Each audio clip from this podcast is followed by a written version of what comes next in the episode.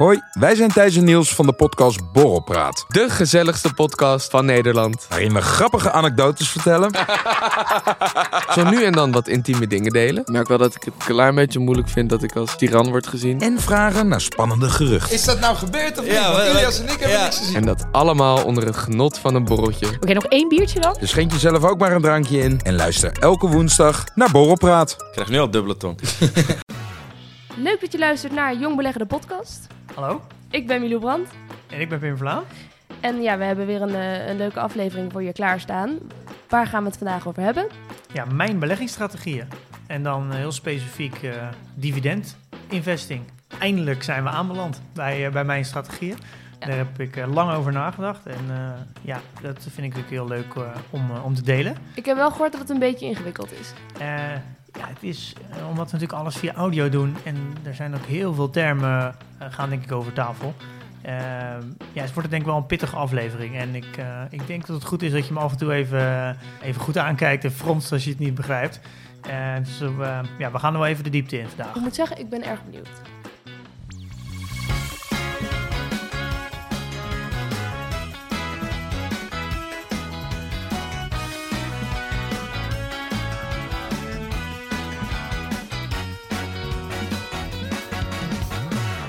Ja, en ook goed om er nog even bij te zeggen. Uh, deze aflevering nemen we in twee delen op, omdat ik zo nodig op een uh, zeilboot in Friesland moet ronddobberen volgende week. Oh, wat heerlijk. Ik ben nou al je roerzoek. Oh, ja. Ik heb er zoveel zin in. Uh, maar ja, je moet natuurlijk wel uh, de actuele gegevens van je portfolio noemen. Dus dat, dat, ja, daarvoor moet ik maar even een microfoon bij jou laten, Pim. Ja, nee, helemaal geen probleem. Dan ga ik uh, dit keer uh, uh, in mijn eentje aan de eettafel zitten. Ja, dat wordt vast een hele gezellige boel. Vorige week hebben we het gehad over beleggingsstrategieën. Um, Wat heb jij ervan uh, van, van meegekregen? Wat is er bijgebleven? Even kijken. Ik heb het idee dat ik nu wel iets beter uh, snap hoe het werkt. Dus dat je, nou ja, volgens mij zijn er twee fundamentele verschillen wat ik heb gemerkt. Je kan dus aandelen kopen en die, als je op een gegeven moment die verkoopt, dan, uh, dan verdien je daar geld mee. Maar ook pas op het moment dat je ze verkoopt. Ja, ja. En dan heb je ook nog die andere vorm. Dat is dus dat dividend uh, beleggen. En dividend is dus wat een bedrijf kan uitkeren als het winst maakt. Ja, en dat is dus eigenlijk, dan hoef je dus nooit een aandeel te verkopen, maar dan krijg je gewoon, zolang het bedrijf maar winst blijft maken, krijg je gewoon geld. Nou kijk, dat vind ik een hele mooie samenvatting van uh, de twee strategieën die we besproken hebben. Ja, en dat ja. klonk heel stabiel ook, dat laatste. Dus dat, ja, dat heeft me ook wel aangesproken. Ik ben niet heel erg van het op en neer gaan, maar wel weer iets van ja, de, stabiele, de stabiele factor. Dat, dat lijkt me wel prettig. Ja, nou, goede samenvatting. Maar ook dat uh, de groeiaandelen jou dus meer opleveren. Uh, ja, er zit wel iets meer risico al vast. Ja, daarom uh, ook dus. Ja, zijn wat voyeutier, ja. ja. Nou ja, dus ik ben heel benieuwd naar... We gaan nu dus iets dieper in op jouw uh, strategie. Ja, we gaan het nu hebben over uh, specifiek mijn dividendstrategie. Ja. En uh, de week daarna gaan we het hebben over uh, mijn groeistrategie. Ja. Uh, en het zijn, uh, ik heb daar net even iets andere voorwaarden, hoe ik aandelen selecteer en hoe ik naar de strategie kijk. Uh, de oh, dus je gaat ook wel een beetje vertellen van hoe, waar je naar kijkt als jij dus een aandeel uh, kiest. Ja, nee, absoluut. Daar ga ik, uh, daar ga ik jullie in meenemen. Oké, okay, uh, maar misschien is het dan eerst, eerst goed om uh, even uit te leggen wat nou... Kijk, dividend is winstuitkering, die term die heb ik inmiddels in mijn hoofd al helemaal aan elkaar gelinkt. Maar wat is het nou precies en waarom keert een bedrijf op een gegeven moment dividend uit? Uh, ja, dat is een hele goede vraag. Ik denk, je moet goed begrijpen wat dividend is om natuurlijk de strategie te kunnen snappen. Ja. Um, en wat je zelf al aangaf, je kan op twee vormen kan je winsten realiseren. In dat je, je gaf net aan, in een groeistrategie pak je winst door een aandeel te verkopen dat een hogere koers heeft dan dat waar, waar je hem zelf voor hebt verkocht. Mm. Zo genereer je winst. En je hebt een andere vorm en dat is meer inkomenachtig gerelateerd. Dus dat je zolang je het aandeel bezit, krijg je een winstuitkering. En een winstuitkering noemen we dividend. Ja. Um, En een dividend wordt eigenlijk bepaald per aandeel. Dus een bedrijf geeft aan, um, eigenlijk elke, meestal per kwartaal hebben ze een, een, een kwartaaloverleg. Worden mm-hmm. de kwartaalcijfers gepresenteerd en dan geven ze aan, we keren een bedrag per aandeel uit. Oké, okay, dus be- hoe meer aandelen je hebt, um, hoe meer dividend je krijgt. Ja. Dus keer... Ja, je aandelen. Exact. En dat kan natuurlijk verschillen per bedrijf. Soms is het, uh, kan vijftig cent of een euro zijn. Dat maakt dat verschilt per bedrijf. Oh, maar het zit wel, dat zijn relatief lage bedragen als al, ik het zo hoor. Is dat ja, vaak zo? Ja, het zijn altijd lage bedragen. Okay. Uh, dus eigenlijk is het, het hoogte van het bedrag maakt niet zoveel uit. Uh, want het gaat er ook weer om voor welke prijs heb je het aandeel gekocht. Ja. Um, Ik heb liever een euro dividend als ik het aandeel voor tien euro heb gekocht. Dan heb ik tien procent rendement. Dan als ik het vijf euro heb en ik heb het aandeel voor duizend euro gekocht. Dan heb ik een, een nul komma vijf procent rendement. Um, en ik denk het heel belangrijk is om te weten. Ze definiëren een dividend, dus een winstuitkering per aandeel. En dan vaak per jaar. En dan als je het dan bijvoorbeeld in vier keer uitbetalen, dus in vier kwartalen deel je dat door vier. Neem even als voorbeeld, ze verwachten twee euro dividend uit te keren per aandeel. Ja. En ze keren per kwartaal uit, dan houdt het in dat ze dus vijftig cent uh, winst per kwartaal uitkeren. Dus je hebt een jaarlijkse winst. Als je het aandeel een jaar vasthoudt, krijg je twee euro dividend per aandeel dat je bezit. Ja, precies. Heb je dat aandeel voor twintig euro gekocht en uh, je krijgt twee euro per jaar aan dividend, dat betekent dat jij een rendement op jouw oorspronkelijke investering maakt van tien procent. Ja. Uh, dat noemen we het dividend yield. En dat is eigenlijk het percentage waar je altijd naar kijkt. Je kijkt niet zozeer naar hoeveel dividend ontvang ik per aandeel, want dat absolute getal is niet belangrijk, nee. Want het is eigenlijk allemaal in verhouding met waarvoor jij het gekocht hebt. Ja. Dus dat betekent als je twee euro per jaar krijgt en je hebt het aandeel voor twintig euro gekocht, dat betekent dat als jij het aandeel tien jaar bezit, dan heb jij dus uh, uiteindelijk tien keer twee euro ontvangen. Als het elk jaar twee euro blijft? Als het elk jaar twee euro blijft, dan heb je dus je aandeel in principe terugverdiend. Met andere woorden, je hebt je vermogen verdubbeld in tien jaar tijd. Nou, dat is best, uh, dat is best een mooie... Uh, een... Verdubbeld, je hebt het terugverdiend. Ja, maar je hebt, bezit nog steeds het aandeel. Oh, precies. Ja, dus dan heb je dus twintig euro in, in, in, in tien jaar tijd aan cash gekregen, maar je ja. hebt nog, bent nog steeds aandeel, uh, uh, uh, oh, eigenaar ja. van het aandeel van twintig euro. Dus dat ja. betekent in wezen dat je een, eigenlijk een vermogen hebt van veertig euro. Ja, een verdubbeling van je vermogen, van, van je vermogen in tien jaar tijd is, is, heel, is heel netjes. Dat ja. is een beetje wat, ze, wat een beetje gehandhaafd wordt. Uh, als, je dat, als je dat bereikt, doe je het heel goed. Um, en wat we, nou komen we ook bij het stukje compounding, is die twee euro die ik in jaar één ontvang, die kan ik weer herbeleggen. Ja. En die levert ook weer rendement op. Ja, dus, precies. En als ik dus het jaar daarna weer twee euro ontvang, Uh, dan kan ik weer herbeleggen. En die, ja. dat herbelegde geld, dus dat in dat geval dan alweer vier euro... Kan, heeft ook weer een inkomen, waardoor je dus compounding krijgt. En ja. dat is waar we natuurlijk een eerdere aflevering over, uh, uh, over gehad hebben. Uh, dus als je je dividendinkomsten gaat herbeleggen, Uh, dat levert ook weer rendement op. Ja. Uh, maar dan heb je dus eigenlijk, dat is eigenlijk heel simpel gezegd een winstuitkering. Ja. Maar een bedrijf kan ook in die tien jaar tijd meer winst hebben gemaakt. Dus, het, dus de winst is bijvoorbeeld ook elk jaar met tien procent gegroeid. Ja, dus die winst die groeit ook telkens. Ja, okay? Dus het kan zijn dat het bedrijf dan ook zegt, omdat onze winst met tien procent groeit, zeggen we ook, dan gaan we ook het dividend met tien procent verhogen. Ja. Dus als je het eerste jaar twee euro zou krijgen, de omzet groeit met tien procent, dat betekent dus dat je het jaar erop, en ze gaan dat ook uitbetalen als, als winstuitkering, dat je ja. dan niet twee euro krijgt, maar twee euro twintig. Ja. Als je twee euro twintig ontvangt het jaar daarna, maar je hebt nog steeds je oorspronkelijke investering gedaan van twintig euro, want dat blijft, dat betekent dat je niet tien procent uh, rendement hebt op, ja. je, op je investering, op je oorspronkelijke investering, maar die jaar erop heb je een verhoging. Um, nou, ja, dat is een ingewikkelde rekensom, m- lijkt me. Ja, ik, dan moet ik er even snel gaan uitrekenen. Maar in ieder geval meer, kunnen we wel uh, zeggen. Reken ja, maar jij maar even? Om het even goed uit te ja. ja. Heb je het nu al? Ja. Vertel. Uh, dus als je het jaar erop twee euro twintig ontvangt, dan heb je op je oorspronkelijke investering van twintig euro, die we het jaar ervoor hadden gedaan, want die blijft gelijk. Je aankoopprijs is nog steeds je aankoopprijs. Ja. Uh, ontvang je nu twee euro twintig en dat is op twintig euro is dat elf procent. Ja. Dus wat, heb, wat er dus nu gebeurd is, je hebt het eerste jaar twee euro ontvangen. Ja. Dat is tien procent. Die twee euro heb je weer herbelegd, die levert rendement op. Dus dat gaat alweer voor je werken. Het jaar erop heb je twee euro twintig gekregen. Dus heb je weer een procent meer dan je jaar daarvoor hebt. Heb je ook niks voor hoeven doen. Nee. Dus heb je ook winst op. Dan heb je dus ook een weer compounding. En dat ga je ook weer herbeleggen. Dus je hebt je wel je compounding effect dat het bedrijf groeit, waar je niks voor hoeft te doen. En je hebt ook nog eens een compounding effect dat het geld wat je ontvangt uit het bedrijf ook eens weer een effect gaat hebben. Ja. Dus je hebt aan twee kanten, wordt er, wordt, creëer je groei waar je niks voor hoeft te doen. Het is een soort katalysator. Het wordt... Het ja. versterkt zichzelf en het versterkt zichzelf, ja. want het wordt alleen maar meer zonder dat je er iets voor hoeft te doen. Ja, en kijk, en nou komt eigenlijk, als je, als je dit heel goed begrijpt, ja. dan komt er eigenlijk gelijk de splitsing in de strategie. Is als een bedrijf uh, nog niet heel veel dividend uitkeert, mm, hebben we het over één, twee, twee komma vijf procent. Ja. Um, Dat is, is niet extreem veel. Want als je ook nog de inflatie eraf haalt, dan kom je misschien net. Yeah. Misschien is dat net een, hetzelfde als inflatie. Dus je vermogen wordt daardoor niet minder waard.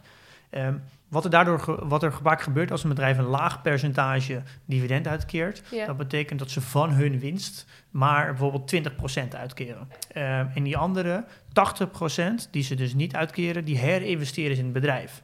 En, het, en doordat ze die tachtig procent herinvesteren, yeah. verwachten ze het jaar erop weer meer winst te maken. Ja. En omdat, die, omdat er meer winst is. Eh, en, ze, en ze keren bijvoorbeeld in plaats van dit, het jaar erop twintig procent uit, maar vijfentwintig procent. Heb je dus sowieso een hoger percentage winst dat ze uitkeren. Ja. Plus dat ze nog meer omzet hebben. Waardoor uiteindelijk het dividendgroei die ik net, die ik net in dat voorbeeld nam voor tien procent, kan soms ook wel eens twintig, dertig procent zijn. Ja. Waardoor dat, je... dat die, die winst gewoon heel veel gaat toenemen. Omdat ze het geld wat, wat eigenlijk winst is, wat ze ook aan de aandeelhouders hadden kunnen geven, hebben ze in het bedrijf gehouden om het bedrijf nog beter te maken. Ja. Is dat niet altijd een goed idee? Omdat het bedrijf altijd nog beter kan.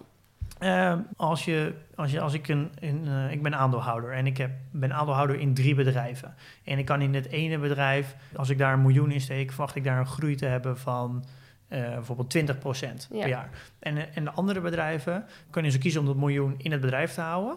En dan kunnen ze daar bijvoorbeeld tien procent mee uh, ja. Dan heb ik liever als aandeelhouder dat ik het geld er volledig uit het ene bedrijf haal en stop in het andere bedrijf. Want ja. het levert mij meer op als aandeelhouder. Ja. Ieder, elke aandeelhouder is vrij om, om dat zelf te bepalen.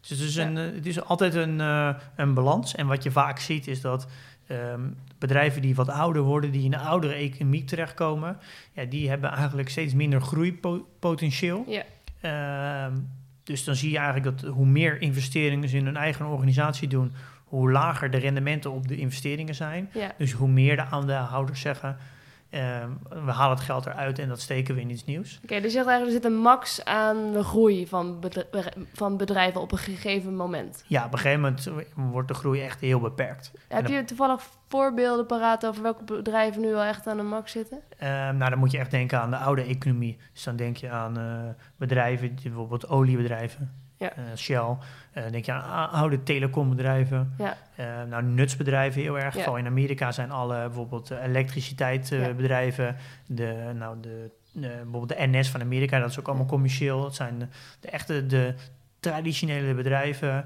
waar, alle, waar eigenlijk iedereen wel gebruik van maakt, ja. uh, maar er zit eigenlijk niet zoveel groei meer in. Maar die keren dus nog steeds wel dividend uit.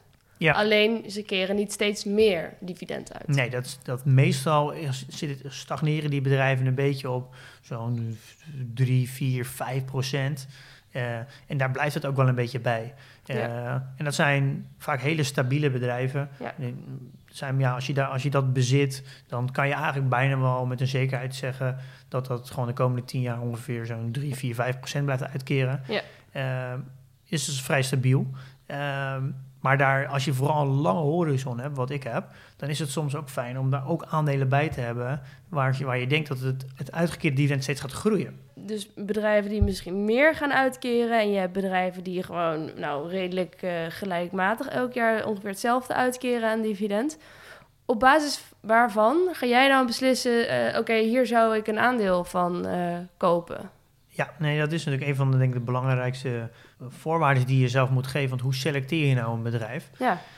Um, kijk, omdat het een buy-and-hold strategie is, dus ik koop het en ik wil het in wezen nooit meer verkopen, is het voor mij dus heel belangrijk dat het heel, een heel stabiel bedrijf is.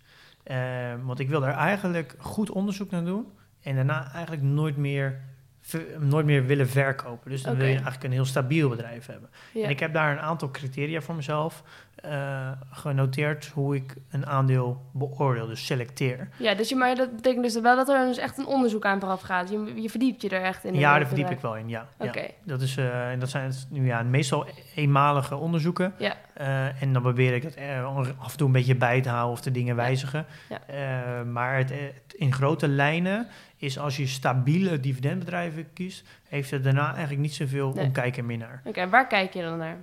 Ik gebruik eigenlijk, altijd met, maakt niet uit met welk aandeel, het is altijd de eerste vraag. Begrijp ik het product of dienst dat wordt aangeboden?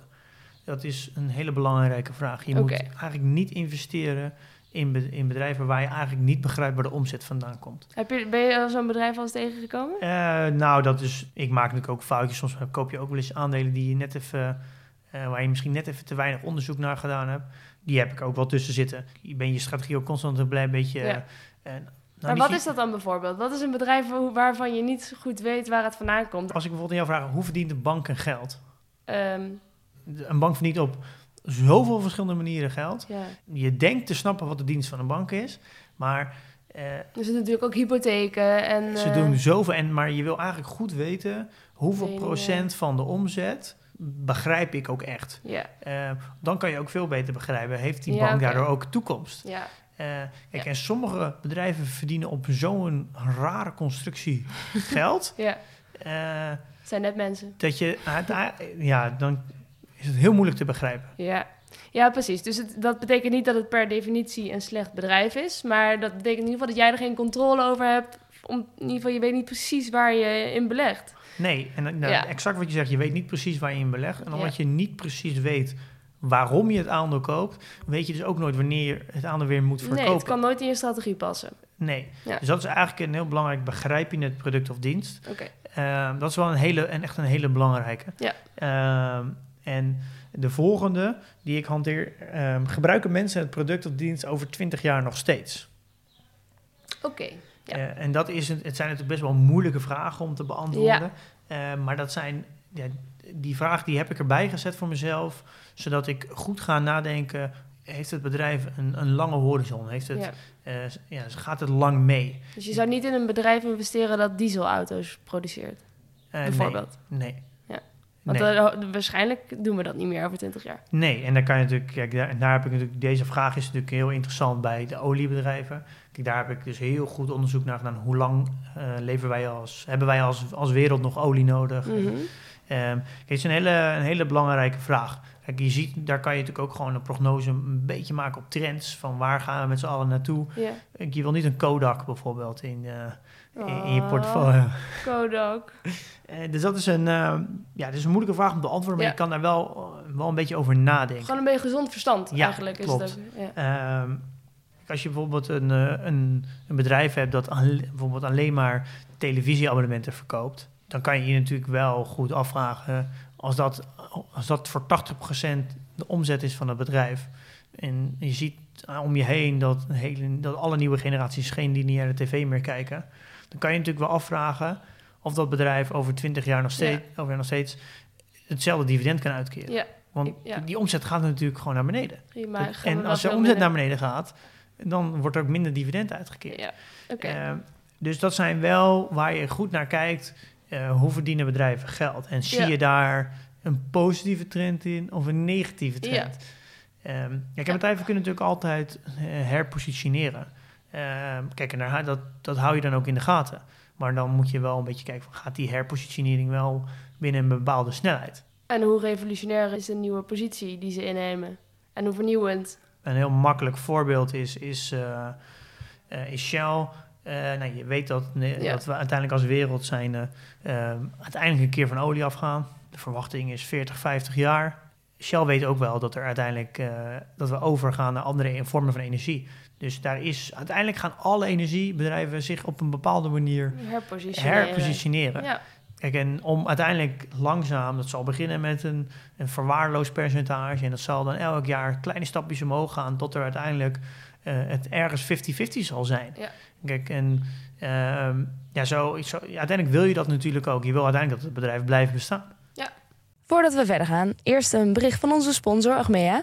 Uh, Pim, ken jij de knowing-doing gap? Of in mooi Nederlands de intentie-gedragkloof? Ja, dat je iets weet, maar er niet naar handelt. Ja. Ja, zo heb ik vrienden die dankzij ons wel weten dat ze moeten beleggen... om verlies van koopkracht tegen te gaan... en te zorgen dat ze een goed pensioen hebben... maar er toch niet naar handelen. Nee, dat blijkt toch lastig, hè? En of breder dan beleggen, vlees eten. Ik hoor mensen vaak zeggen, ja, het is wel beter voor de planeet... en minder dodelijk voor de dieren. Maar als er dan een menukaart met een hamburger uh, met bacon voor je ligt... ja, dan wordt dat voor het gemak toch vaak wel weer vergeten. Ja, woorden verliezen nogal betekenis als je er niet naar handelt. Ja, het zou wel een stuk helpen als je in een omgeving zit... waar ander gedrag gestimuleerd wordt. En dat denken ze ook bij Achmea. Daarom zijn ze met zo'n dertienduizend collega's vast begonnen... om goede intenties om te zetten... in goed gedrag. Zo werken ze daaraan oplossingen voor grote maatschappelijke vraagstukken. Ja, ze gaan bijvoorbeeld voor minder verkeersslachtoffers, gezonde werknemers, duurzame woningen en meer. Ja, dus nou, geen woorden, maar daden. Waar ga jij voor? Check de vacatures op werken bij Achmea punt n l. En nu weer verder met de podcast. Ja. Oké, okay, en de, de derde... Uh, ja, uh, de derde is, um, heeft het bedrijf een goedkoop en duurzaam concurrentievoordeel? En daar zijn eigenlijk een soort van vier vormen van gedefinieerd... Uh, wat, wat wordt gezien als een echt goed duurzaam businessmodel. Okay. Als, het, als je één van deze vier voldoet, dan heb je vaak een goed businessmodel. Okay. Uh, en de eerste is een, een, een sterk merk, dus een strong brand. Yeah. En denk, het mooiste voorbeeld is gewoon Coca-Cola. I- ja, iedereen kent Coca-Cola. En niemand zal het durven om eigenlijk een nieuw uh, frisdrankmerk te beginnen. Dat is gewoon onmogelijk. Coca-Cola die heeft zo insane veel ja. marketingbudget. Daar kom je gewoon nooit tussen. Ja, en, Pepsi heeft het nog geprobeerd. Uh, nou, Pepsi is ook al heel oud. Ik vind Pepsi lekkerder. Uh, kijk, je hebt Pepsi en Cola, ik weet niet precies... maar die zijn op bestaan ongeveer even lang volgens mij. Ja. En er is een, nooit meer één bijgekomen. En dan noemen we een groot, een groot merk wat bijgekomen is naast die twee. Uh, uiteindelijk zijn die allemaal in de stal Pepsi of Coca-Cola gekomen. Ja. Die worden gewoon opgekocht. Ja. Uh, dus eigenlijk weet je wel dat Coca-Cola op ja. altijd wel die positie kan blijven houden. Maar dan heb je wel nog de hysterische moeders die zeggen... suiker is vergif, dus mogen we allemaal nooit meer Coca-Cola drinken. Maar goed, dat er zijn. Ja, daar komt Coca-Cola wel met, uh, ja. met minder suiker. Komt bij iets nieuws. Ja, dat hebben ze natuurlijk ook al. Ja, dus een, echt een sterk merk is echt een concurrentievoordeel. Ja. Uh, dan hebben we eigenlijk de volgende is een netwerkeffect. En dat is ook dat is een beetje zo'n winner-takes-all uh, model. Nou, een mooi voorbeeld is Facebook. Je ziet niet zo heel snel een, een nieuwe social media komen. Nee. En je, uh, je ziet ook niet zo snel een nieuwe Google komen. Maar het is toch hetzelfde als Coca-Cola dan? Uh, nee, omdat Coca-Cola leunt niet op het product, maar die leunt op, de, op het merk. Ja. Uh, en, en Facebook en Google leunen meer op het model, het, het netwerkeffectmodel. Dat, dat principe houdt in dat één... Uh, extra gebruiker zorgt voor meer waarde voor de uh, volgende gebruiker. Yeah. Uh, dus dat, weet je, en dat is misschien hetzelfde als een, uh, als een navigatie. Uh, als één gebruiker de navigatie gebruikt, dan heb je maar data yeah. van één gebruiker. Gebruiker er honderd, dan weet je, dan heb je er alweer meer. Heb je er een miljoen in Nederland, yeah. dan weet je precies waar de files staan. Yeah. En waardoor eigenlijk een, een nieuwe concurrent die een nieuwe navigatie start, heeft die live data van waar de files staan niet. Waardoor eigenlijk de, de app met de, du- met de miljoen mensen altijd beter is. Ja, ik snap hem. Die andere kan nooit beter worden dan degene met de miljoen. Tenzij iedereen van een miljoen naar die nieuwe app, naar die nieuwe app gaat. Maar dat gebeurt niet, omdat nee. die slechter is. Ja. En dat er zijn is... al twee verschillende monopolieposities eigenlijk die ja, we nu dat hebben. Zijn, nou ja, wat ik eigenlijk steeds een soort van winner-takes-all model. Ja.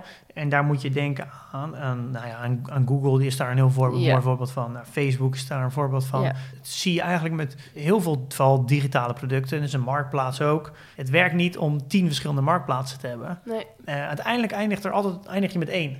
Daar kan je eigenlijk dus heel moeilijk om te maken. En het is ook heel moeilijk om daar een, een, als concurrent iets nieuws in te starten. Ja. Uh, dus daar kijk je heel erg naar. Zit dat, bijvoorbeeld zit die erin. Dan heb je volgende stickiness. Dus dan noem je dan zo van een hoge... plakkerigheid. Ja, de, de, de, dat noem je high switching cost. Dus is het, uh, kost het heel veel om te wisselen van leverancier. Oké. Okay. En daar zit bijvoorbeeld, daar zit je heel erg in de, in de, in de B to B, dus in de business-to-business sector. Als je bijvoorbeeld, nou ja, Microsoft is denk ik een heel mooi voorbeeld. Dus dat bijvoorbeeld de overheid... die heeft, nou iets van, nou, ik weet niet hoeveel, zeg, ik heb geen idee hoeveel, maar zeg even yeah. honderdduizenden medewerkers. Die hebben allemaal een computer nodig. Yeah. En die werken allemaal op Windows. Uh, uh, je kan niet in één keer bepalen, laten we overgaan naar Apple. Nee. Want dan moet je in één keer honderdduizend computers vervangen. Yeah. Dus wat gebeurt er? Je wil elk jaar misschien duizend computers vervangen. Maar dan kan je niet zeggen, we gaan nu die duizend vervangen voor Apple. Want dan heb je twee verschillende ecosystemen. Uh, dus je, als je eenmaal vastzit aan Microsoft, kan je eigenlijk nooit meer weg. Nee. En, en, en andersom ook, als je aan Apple zit, dan is het ook heel lastig. Ja, het is precies, het is precies hetzelfde. En ja. uh, soort die, uh, dat noemen ze een soort van, ja, dat is de stickiness. Dus hoe, ja. uh, uh, hoe moeilijk is het, of hoeveel, het, tot je, nou, laat ik zeggen, het kost je namelijk heel veel geld om te wisselen van leverancier. Ja. En als je, uh, dat zorgt, succesbedrijven hebben, duurt het vaak heel lang voordat ze marktaandeel vergaren. Maar als ze eenmaal die, dat marktaandeel hebben, is het heel moeilijk om, om dat te verminderen. Dus het is, het is heel vast. Ja. Uh, en dat zijn dus hele stabiele bedrijven. Die, zijn, die zie je heel erg in, uh, in de B to B. Heel ja. erg in de, de business, uh, in de in, ja, businessbedrijven die mm. aan andere bedrijven leveren.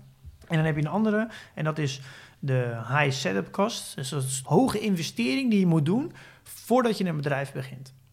Bijvoorbeeld een, uh, een treinbedrijf. Okay. Nou, in, dat, in Amerika zijn dat allemaal commerciële bedrijven. Of bijvoorbeeld een elektriciteitsbedrijf. Dan moet je dus uh, een elektriciteitsnetwerk aanleggen. Ja. Of je moet een, een, uh, een treinspoor aanleggen. Ja. Daar heb je een gigantische investering voor nodig voordat je überhaupt winst kan maken. Nou, en dus je weet eigenlijk dat die markt, die is gewoon verzadigd. Daar gaat gewoon nooit meer concurrent in komen. Nee, op die manier. Oké, okay, dus dan zit dat bedrijf veilig als je daarin wil investeren. Ja, dat gaat ja. eigenlijk...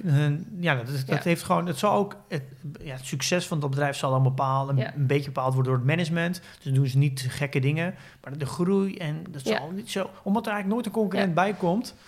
Uh, ja. Kijk, en dat zijn eigenlijk de, de, even de vier uh, ja, businessmodellen Die je, die je mee kan nemen in het beoordelen van een bedrijf. Ja, als en je... als ik het dus goed begrijp, dan hoeft het dus ook niet... ze hoeft niet al deze vier boxes te checken, zeg maar. Nee, dat kan ook niet. Nee, nee. Maar bijvoorbeeld in dat te denken... als je Coca-Cola en Pepsi kun je makkelijk switchen daartussen natuurlijk. Ja. Uh, je kan zo weg bij Coca-Cola en overstappen naar Pepsi. Dus je kan niet per se alle... Nee, het is altijd al één. Ja. En als het, als het voldoet aan een van deze modellen... Weet dan je, zit je goed. Weet je eigenlijk wel dat je goed zit. Ja, ja. Uh, en, en al jouw bedrijven waar je dus in zit... tikken een van deze... Uh, nou ja, dat is natuurlijk het af. mooie aan een, uh, aan een strategie maken. Dat je er ook wel eens kan af, van kan afwijken. Ah, ja, oké. Okay. Uh, kijk, en dat is iets wat ik nu aan het leren ben. Is ik, ben ik, ja, ik ga over een periode weer door al mijn huidige bedrijven heen. Dan ga ik daar nog eens een keer aan het licht hebben. Want ik ben nu, heb nu meer ervaring. Ik heb nu iets meer kennis hoe ik een bedrijf beoordeel. En dan ga ik er wel een soort van uh, herbalancering doen. Dus dan ga ja. ik daar misschien ook wel wat bedrijven... Uh, daar ga ik wel van uitstappen. Omdat ik... En ja, nu merk dat het minder bij mijn strategie past. Wat ik me dan ook nog afvraag is... ja, dit is de strategie, dat is buy and hold dus eigenlijk. Ja. Is er nooit een moment waarop je zegt... ik ga zo'n dividendaandeel eigenlijk verkopen... behalve dan als het niet in je strategie past? Uh, nou, en dat is eigenlijk de beste reden om het te verkopen. Uh, een andere reden kan zijn... omdat ik, omdat ik die aandelen niet, niet bezit... omdat ze een ho- om, omdat ze koers stijgen... Want daar, het haalt, maakt mij eigenlijk niet zoveel uit wat de koers doet... zolang ze maar hun dividend handhaven, zijn winstuitkering. Als het aandeel al heel hoog staat of heel laag... maakt mij eigenlijk helemaal niks nee, uit... Okay. zolang ze maar het dividend okay. blijven uitkeren. Dus dat is onafhankelijk ervan. Dus de, de, de winst die ze uitkeren, dat maakt niet zoveel uit... of het aandeel nou hoog of laag staat. Nee. Daar kijk je dus ook niet eens Nee, naar. Het is alleen wel zo. Als een aandeel heel laag staat... dan heeft de markt natuurlijk minder vertrouwen in het bedrijf. En dan kan je je natuurlijk wel gaan afvragen...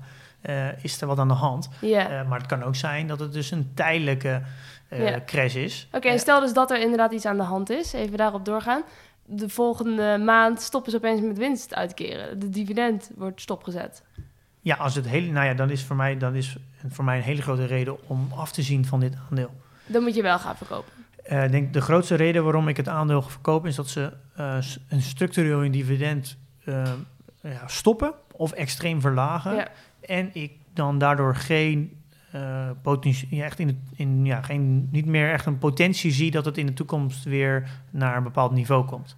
Een uh, dividendbedrijf moet voor mij wel minimaal ongeveer twee procent dividend hebben... op een, een dividendgroeiaandeel. En ja. het moet wel minimaal zo'n vier procent, drie komma vijf, vier procent hebben... voor de, de high yield dividend aandelen. Okay. En als het daar echt structureel onder komt... Uh, Dan, dan, wil, dan doe ik ja. het weg. Want dan vind ik dat ik namelijk met de investering die ik doe... dat ik te weinig rendement pak. En als je nou in jouw portfolio kijkt... dan kun je zien dat, er, dat je best wel in Shell hebt zitten. Terwijl die juist de laatste tijd minder dividend zijn gaan uitkeren. Toch? Ze hebben hun dividend voor het eerst verlaagd sinds de Tweede Wereldoorlog. Ja, dat klopt. Hoe leg je dat uit? Ja, dat is, daar heb ik een heel goede uitleg voor. Dat mag ik hopen. Dat is je strategie. Um, Kijk, het, de situatie voordat ze die dividend hadden was heel anders. Kijk, Shell heeft tachtig jaar, tachtig jaar dividend niet verlaagd. Uh, dus dat krijgt ook wel automatisch iets meer de voordeel van de twijfel, iets meer credits. Okay. Uh, dat je heeft, vertrouwen nog, je hebt uh, nog wel ja, ja je, je, je moet natuurlijk niet je vertrouwen v- volledig leggen in, in het verleden. Maar het verleden zegt wel een hoop uh, over wat, wat, wat ze in de toekomst mogelijk gaan ja. doen.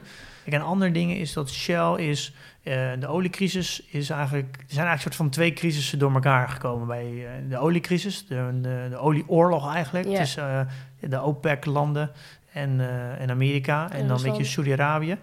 En Rusland ook dan met de, de OPEC Plus. Ja. En er is ook coronacrisis. Dus eigenlijk een vraaguitval bovenop gekomen. Dus ja. Er zijn een soort van twee crisissen in één. Perfect storm uh, noemen ze het ook wel. En, uh, maar op een gegeven moment was het zo, het is zo ver gezakt... naar op een gegeven moment elf euro per aandeel... en dat ik gewoon aan het rekenen ben gegaan... dat als ik het aandeel voor elf euro uh, zou kopen... en ze houden hun huidige dividend aan... die ze toen de tijd... dat ze hadden voor de dividendverlaging... dan zou ik dus een rendement krijgen van iets van twaalf procent. Nou, dat is natuurlijk idioot. Yeah. Uh, is veel te hoog. En toen dacht ik... de kans is wel aanwezig dat ze het gaan verlagen. Yeah. Um, en als ze het met vijftig procent verlagen... dan heb ik nog steeds een rendement van zes procent. Dat vind ik nog steeds behoorlijk hoog. Yeah. Um, dus, dus dat is eigenlijk voor mij de reden geweest... dat ik het uh, gekocht heb op elf euro... en ook flink gekocht heb. Ik dacht eigenlijk, nou, als ze het verlagen... dan uh, heb ik nog steeds een goed... Uh, rendement op mijn oorspronkelijke investering. Gaan ze het dividend niet verlagen... dan heb ik een heel hoog opwaarts potentieel. Want dan gaat het aandeel flink omhoog. Uh, en dan verkoop ik, uh, verkoop ik gewoon een stuk. Uh, dus dat is eigenlijk mijn overweging geweest. Ja. En nu heb ik een, eigenlijk best wel een oké rendement. Ik zit volgens mij nu op drie komma zeventwee twee procent op Shell-aandelen. Okay. Is niet heel goed, is ook niet heel slecht. Alleen ik denk wel dat er nog een opwaarts potentieel in zit. Okay. Uh, want als de vraaguitval die we nu hebben...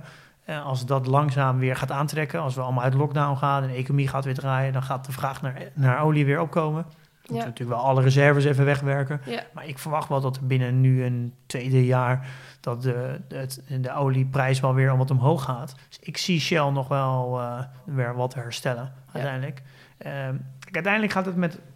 als je bedrijf, individuele bedrijven beoordeelt... Uh, heeft dat, moet je niet zozeer altijd kijken naar... Uh, hoe zit het bedrijf aan zich in elkaar... maar uiteindelijk gaat het om...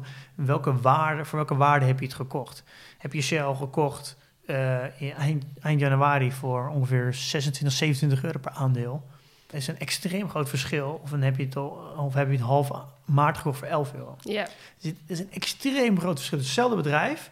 alleen iemand heeft het voor, voor zestig procent goedkoper kunnen yeah. kopen. Ik zou Shell nu in deze situatie nooit kopen voor zesentwintig euro. Nee. Maar eh, hoe dit, waar het nu voor staat, nu staat het denk ik op vijftien euro. Het is een soort uitverkoop eigenlijk. Als ik het zou kopen voor elf euro, zou ik het gelijk weer doen. Ja.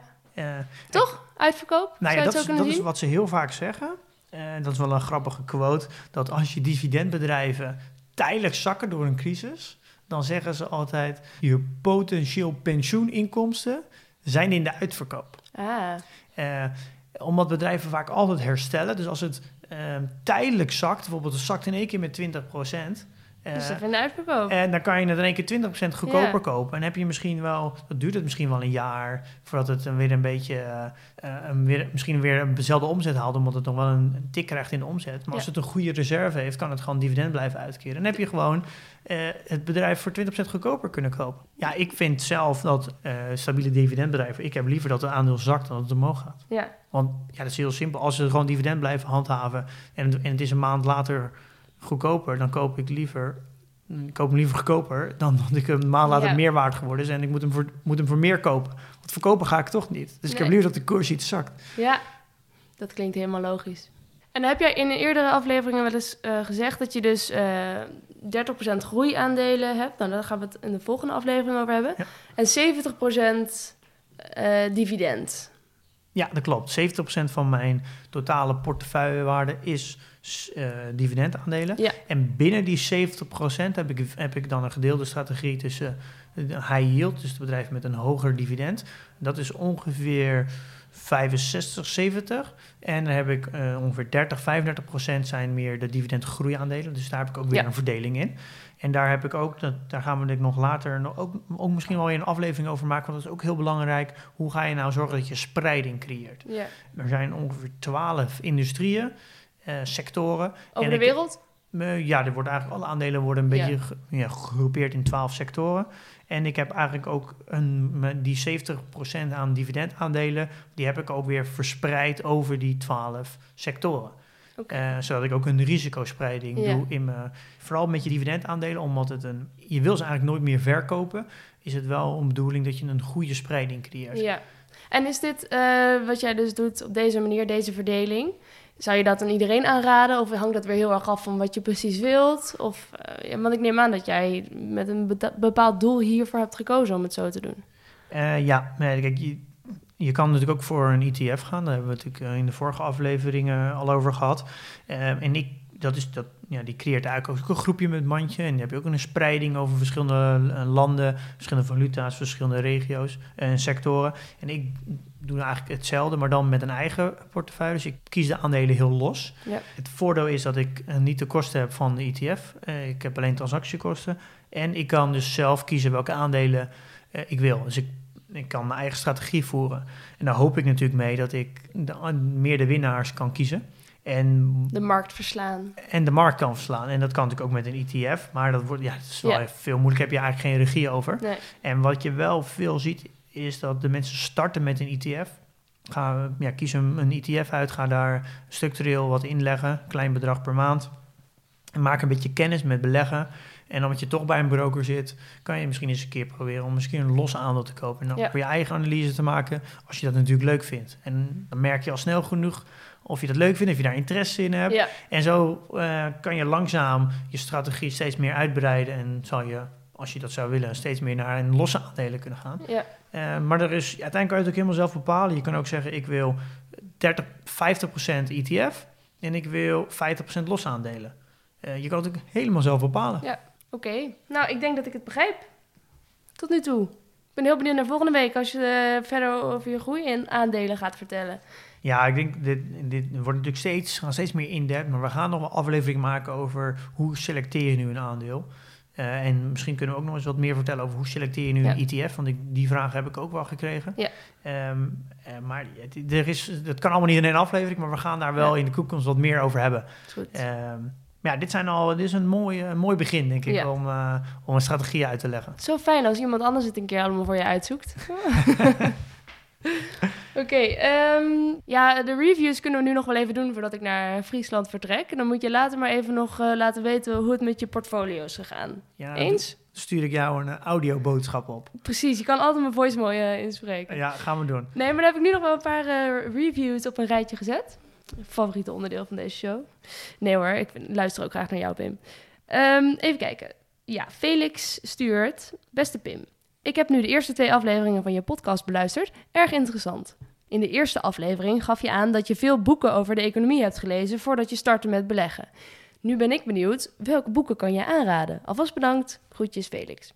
Was dat Beleggen voor Dummies? Uh, nou, die heb ik hem niet, die heb ik niet aangeraden. Uh, kan nee. je natuurlijk wel, uh, uh, wel lezen... Um, maar je hebt er niks aan. Uh, nou, ik heb hem zo lang geleden, heb ik hem voor, voor de helft gelezen, dat ik eigenlijk nu niet meer kan zeggen wat er precies in stond. Misschien nee. zou ik hem weer een keer moeten lezen om, uh, om te kijken of ik het mensen aanraad. Ik was vanochtend uh, op de slaapkamer slash rommelhok en daar zag ik twee versies liggen van het boek. Dus uh, ik kan er eentje weggeven als iemand er eentje wil hebben. Nou, laat maar weten ja, uh, wie er probleem. interesse in heeft. Zo, zo ben ik. Uh, ja, de boeken die ik, die ik uh, zou aanraden...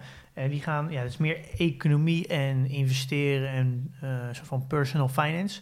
Ik, le- ja, ik lees ook vooral heel veel artikelen op internet. Ik hou er heel erg van om blogartikelen of uh, YouTubers te volgen die, die het zelf doen in plaats van een boek. Maar de boeken die ik gelezen heb is uh, Rich Dad Poor Dad van Robert Kiyosaki. Dat is een heel bekend boek. Dat is al volgens mij ook alweer vijftien, twintig jaar oud. En wat uh, is de titel? Uh, Rich Dad Poor Dad. Uh, uh, rijke vader, arme vader? Ja, okay. En dat is een, ja, het is een, ja, het is een heel Amerikaanse titel ja. natuurlijk, maar dat hebben ze allemaal. Uh, maar het boek legt, legt heel leuk uit dat uh, hij, de schrijver, Robert uh, Kiyosaki, is opgegroeid een soort van door twee vaders. Uh, nou, zijn, zijn biologische vader en uh, eigenlijk een soort van vader die hem over ontfermde, die had een eigen bedrijf. En hij omschrijft in dat boek elke keer een situatie.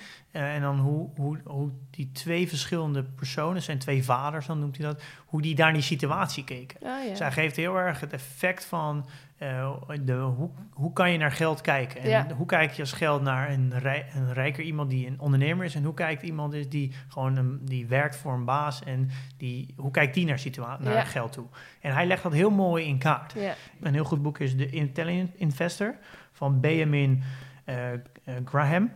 Uh, dat is een, uh, een heel goed boek. Echt wel een, uh, een boek. Ja, het zijn allemaal hele oude boeken. En ik, ik geloof daar wel heel erg in als een boek het na tien, twintig jaar uh, nog, nog steeds goed is, dan kan je wel zeggen dat het, het principe wat erin verteld wordt, dat dat een soort van... Uh, kern van waarheid bevat. Uh, ja, maar ook ja. een... Uh, Uh, het, is geen, het is niet meer gevoelig voor trends. Het betekent ja. dat het een, een beetje een core principes behandeld worden.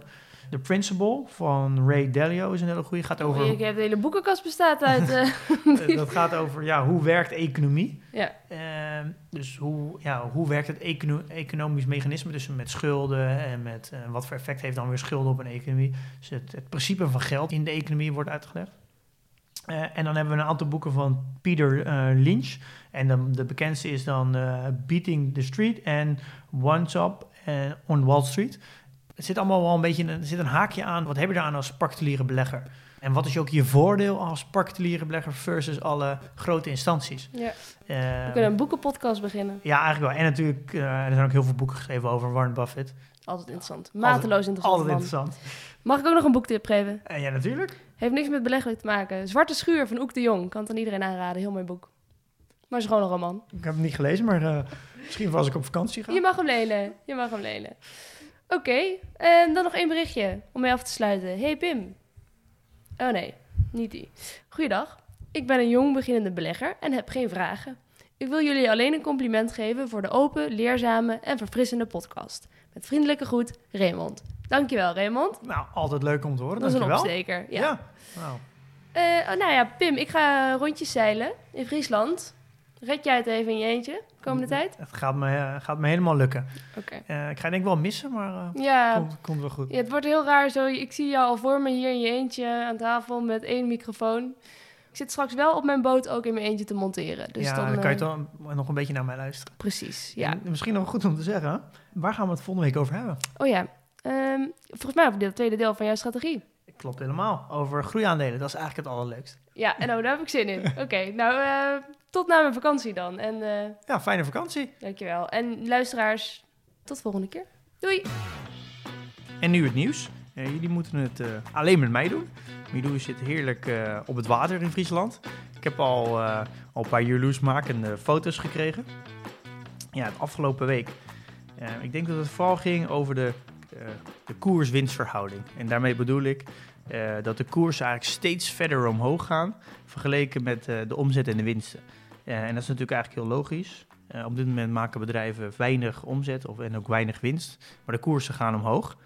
Uh, en in de afgelopen vijftien jaar was de gemiddelde koers-winstverhouding veertien.